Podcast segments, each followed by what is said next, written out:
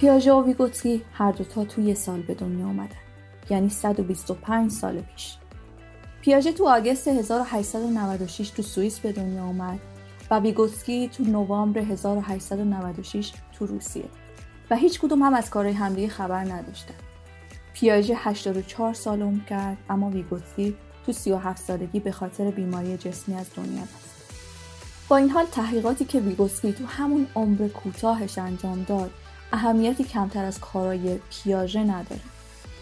32 سال هم طول کشید تا آثارش به انگلیسی ترجمه بشه و تو دنیای روانشناسی و تعلیم و تربیت نظریاتش شناخته شه. اون نظریه اجتماعی فرهنگی رو ارائه کرد که زیر مجموعه نظریه یادگیری اجتماعیه. مهمترین چهره‌ها تو این چارچوب نظری ویگوتسکی، برونر، بندورا و لئونتیف هستند. اما مهمترین و تاثیرگذارترینش ویگوتسکیه. به همین دلیل من مانی آله به همراه همکارم الهام فخرایی ایشون رو تو قسمت ششم فصل دوم پادکست مدرسه رسا به عنوان نماینده نظریه یادگیری اجتماعی انتخاب کردیم تا این نظریه رو به کمک این نظریه پرداز بزرگ تشریح کنیم.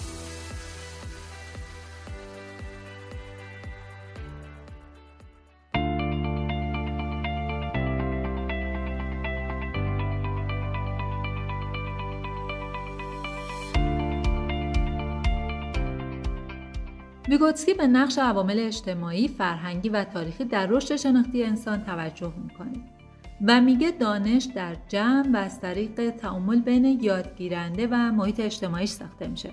این یعنی چی؟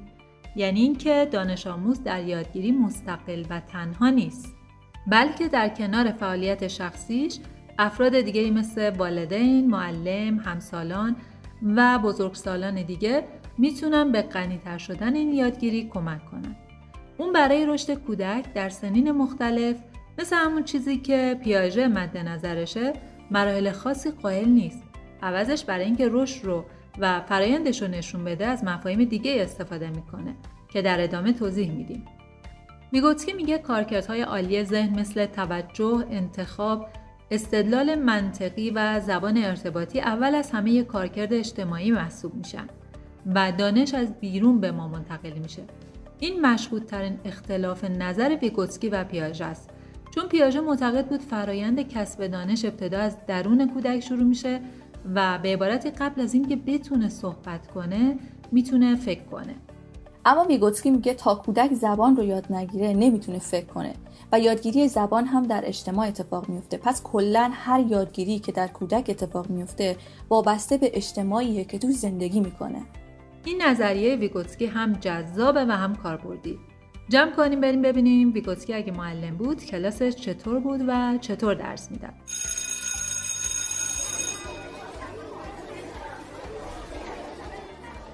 ویگوتسکی توجه دانش آموزان کلاس رو به روش‌های مختلف به مباحثی که قراره در ادامه سال داشته باشن جلب میکنه. اون بچه‌ها رو گروه بندی میکنه و هر گروه باید با کمک هم درس بخونن و یاد بگیرن و فعالیت‌های مربوط به اون رو به صورت گروهی انجام بدن. ویگوتسکی بعضی از جلسات به عنوان شاگرد سر کلاس میشینه و به نوبت از دانش آموزاش میخواد که نقش معلم رو تو کلاس ایفا کنه. اون همیشه تعدادی تکالیف نیمه تمام به بچه‌ها میده و از اونا میخواد خودشون صورت مسئله ها رو تکمیل و سوال طراحی کنن. بذارید یه داستان خیالی براتون تعریف کنیم که حدس میزنیم اگر ویگوتسکی بود این اتفاقات میافتاد. یه روز ویگوتسکی زودتر کلاس رو ترک میکنه و از دانش آموزش میخواد که تا تمام شدن زمان کلاس تکالیف رو انجام بدن.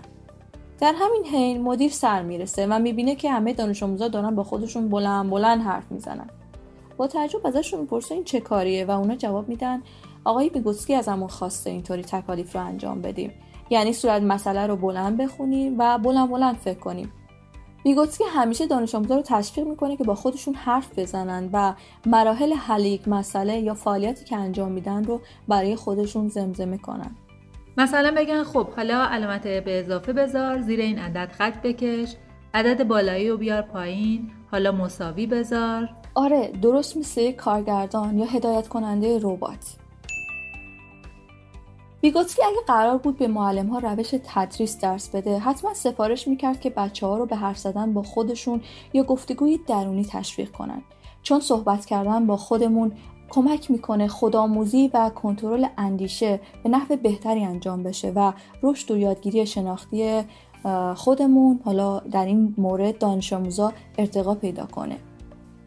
دانش آموزی که این توانایی رو کسب میکنه درست مثل یک شنونده بر فرایند کیفیت، دقت و سرعت یادگیری خودش نظارت میکنه، یعنی خودگویی به نوعی تدارک یادگیری توسط خود یادگیرنده است. این شیوه به ویژه در دوره پیش دبستان و دبستان که هنوز رشد شناختی تکمیل نشده اهمیت خیلی خاصی داره.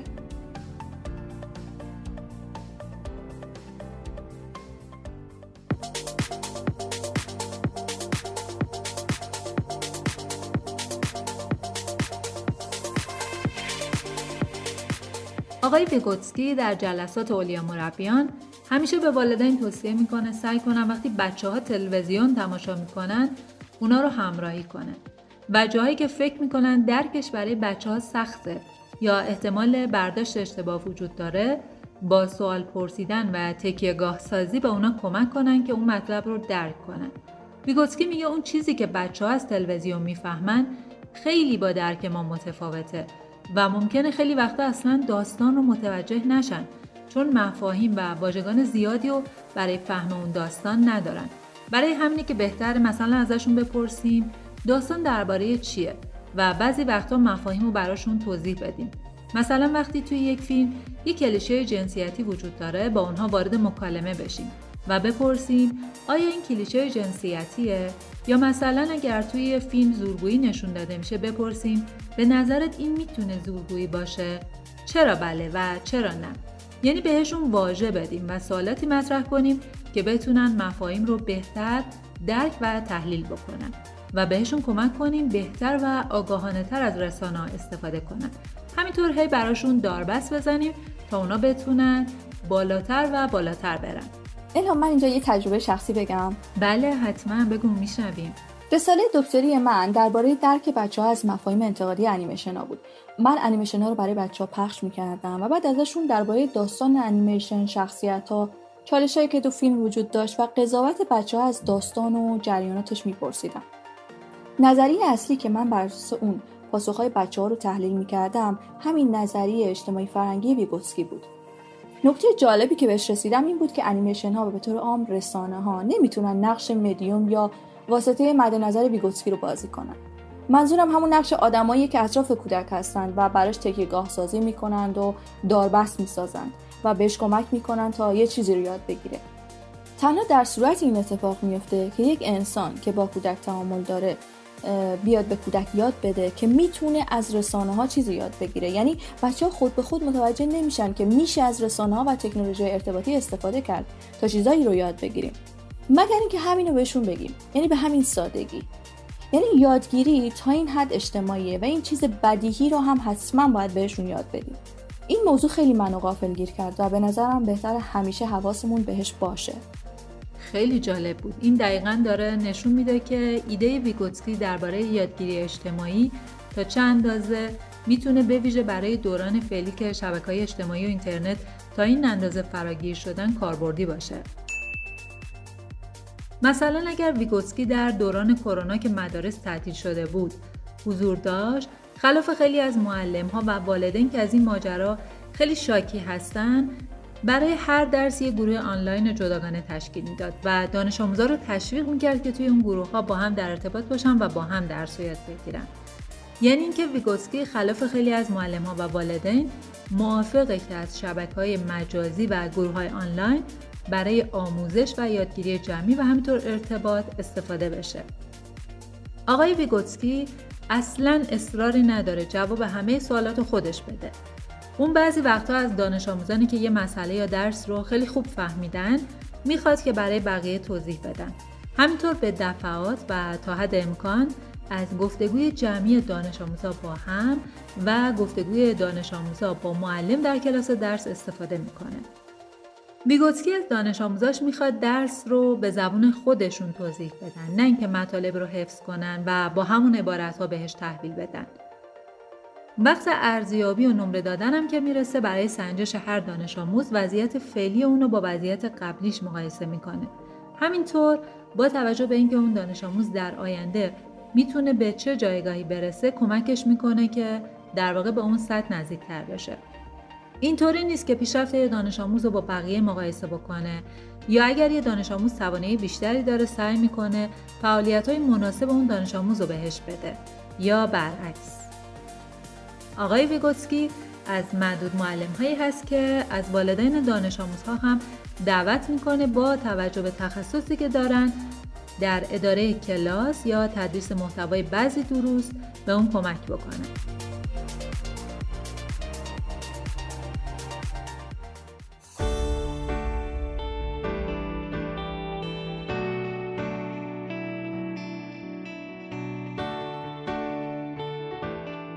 هر چیزی که ویگوتسکی سر کلاسش انجام میده بر اساس مفاهیم نظری هستن که بعد از آزمایش و تحقیق علمی بهشون رسیده. دو تا از مهمترین این مفاهیم منطقه تقریبی رشد و منطقه واقعی رشد. منطقه واقعی رشد جایی که کودک کاملا آماده است تا در اون یادگیری مورد نظر اتفاق بیفته، اما منطقه تقریبی رشد زمانی که کودک داره برای این یادگیری آماده میشه. این مفهوم اهمیت تعامل اجتماعی رو تو نظریه فرهنگی اجتماعی توضیح میده. پیاژه معتقد بود که اول باید آمادگی و رشد کودک ایجاد بشه و بعد آموزش بدیم، یعنی به کودک تو هر سنی چیزای خاصی رو آموزش بدیم. اما ویگوتسکی نظر متفاوتی داره. به نظر اون با آموزش میشه فرآیندهای رشد رو سریع‌تر کرد، یعنی میشه با آموزش کاری کرد که بچه‌ها زودتر برای یادگیری بعضی چیزا آماده بشن. وقتی کودک این توانایی رو داره که چیزی رو یاد بگیره اما هنوز یاد نگرفته، میگیم تو منطقه تقریبی رشد قرار داره. منطقه تقریبی رشد یعنی منطقه‌ای بین سطح فعلی کودک تا مرحله بالاتر. اگه کودک به تنهایی و بدون کمک دیگران بخواد این فاصله رو طی کنه، مدت زمان زیادی طول می‌کشه. اما در صورتی که دیگران به اون کمک کنن، این فاصله رو تو مدت کوتاه‌تری طی می‌کنه. مثلا بچه‌ای رو تصور کنید که با والدین، معلم و بچه‌ای که کمی بزرگتر از خودش هستن یا بچه‌ای که بیشتر از اون می‌دونن یا ماهرتر هستن وقت می‌گذرونه. احتمال اینکه این کودک بتونه زودتر به سطح بالاتر برسه در مقایسه با بچه‌هایی که چنین موقعیتی رو ندارن بیشتره. بنابراین رشد شناختی کودک تا حد زیادی به محیطی که تو اون زندگی میکنه وابسته است. این موقعیت با مفهوم تکیه‌گاه‌سازی یا داربست‌سازی مرتبطه. اما این یعنی چی؟ اونایی که بزرگ شدن یک کودک رو تماشا کردن حتما اینو میدونن که یه بچه چطور راه رفتن رو یاد میگیره. اول والدین دستای کودک رو موقع قدم برداشتن میگیرن و بعد کم کم که آمادگی بیشتری پیدا کرد دستاش رو رها میکنند و آمادن که اگر لازم شد حمایتش کنن. برونر اسم این فرایند هدایت کودک از توانایی فعلی به اون چیزی که قرار یاد بگیره رو تکیه‌گاه سازی میذاره. درست مثل چرخهای کمکی دوچرخه که بعد از مدتی کودک میتونه بدون کمک اونا تعادلش رو حفظ کنه.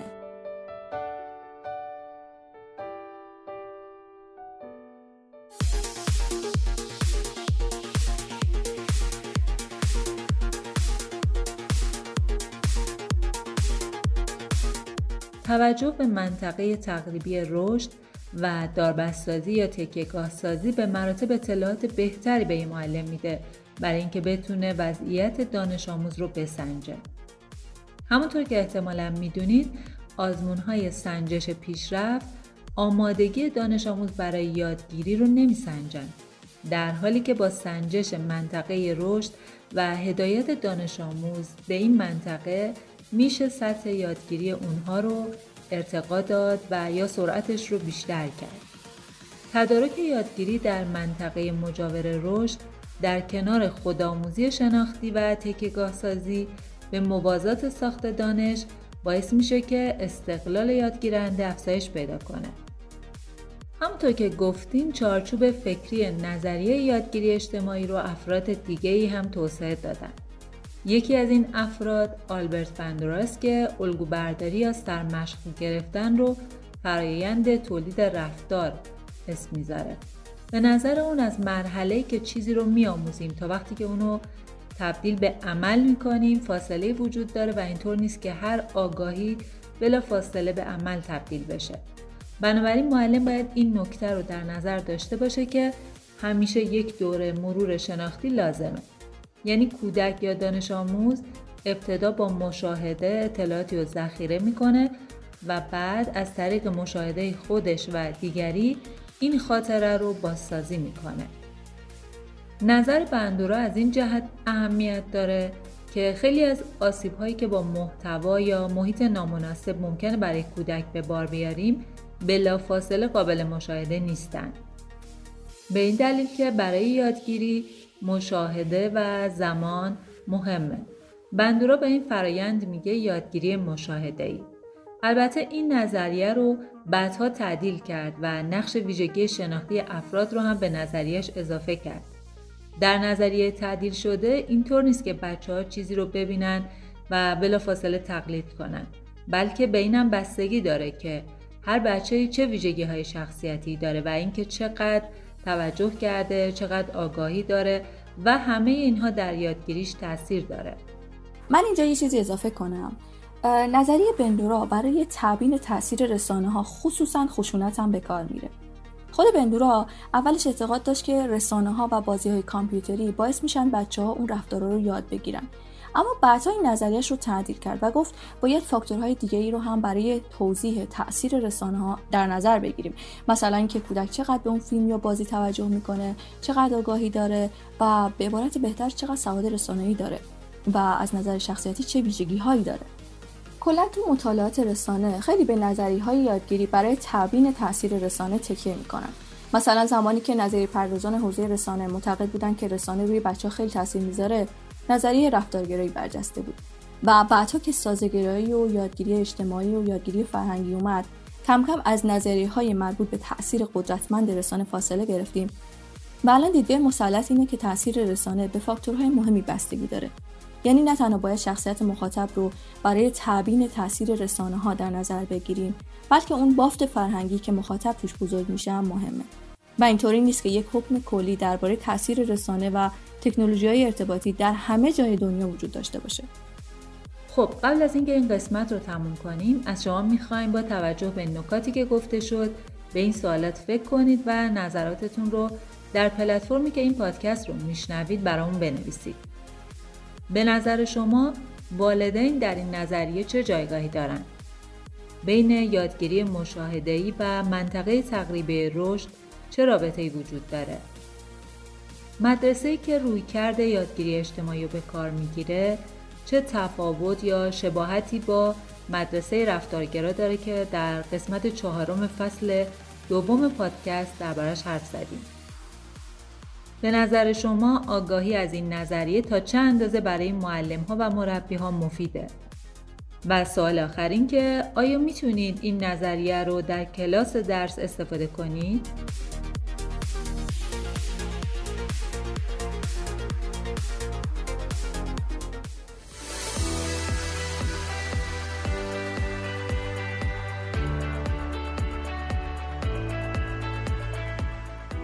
ممنونیم که با ما بودید. پادکست‌های مدرسه رسا رو علاوه بر وبسایت رسا به آدرس rasaskool.org و کانال تلگرامی رسا به آدرس rasaskool99 میتونید از گوگل پادکست، اسپاتیفای و کست باکس هم گوش کنید. باید یادآوری کنیم که مدرسه رسا یک مدرسه آنلاین در حوزه آموزش خصوصاً سواد رسانه‌ای و همچنین جاییه که معلم‌ها میتونن اولین شبکه اجتماعی خودشون رو داشته باشن. یعنی میتونن برن تو سایت ثبت نام کنن، تو انجمن‌ها و گروه‌ها فعالیت کنند و پیج خودشون رو داشته باشن. میتونن معلم‌های دیگر رو پیدا کنن، ارتباط بگیرن و شبکه سازی کنن. عضو کامیونیتی باشن که خاص معلم هست. شما هم میتونید برید تو سایت rasaskool.org ثبت نام کنید و از مزایای این شبکه اجتماعی بهره ببرید. خوب و سلامت باشید.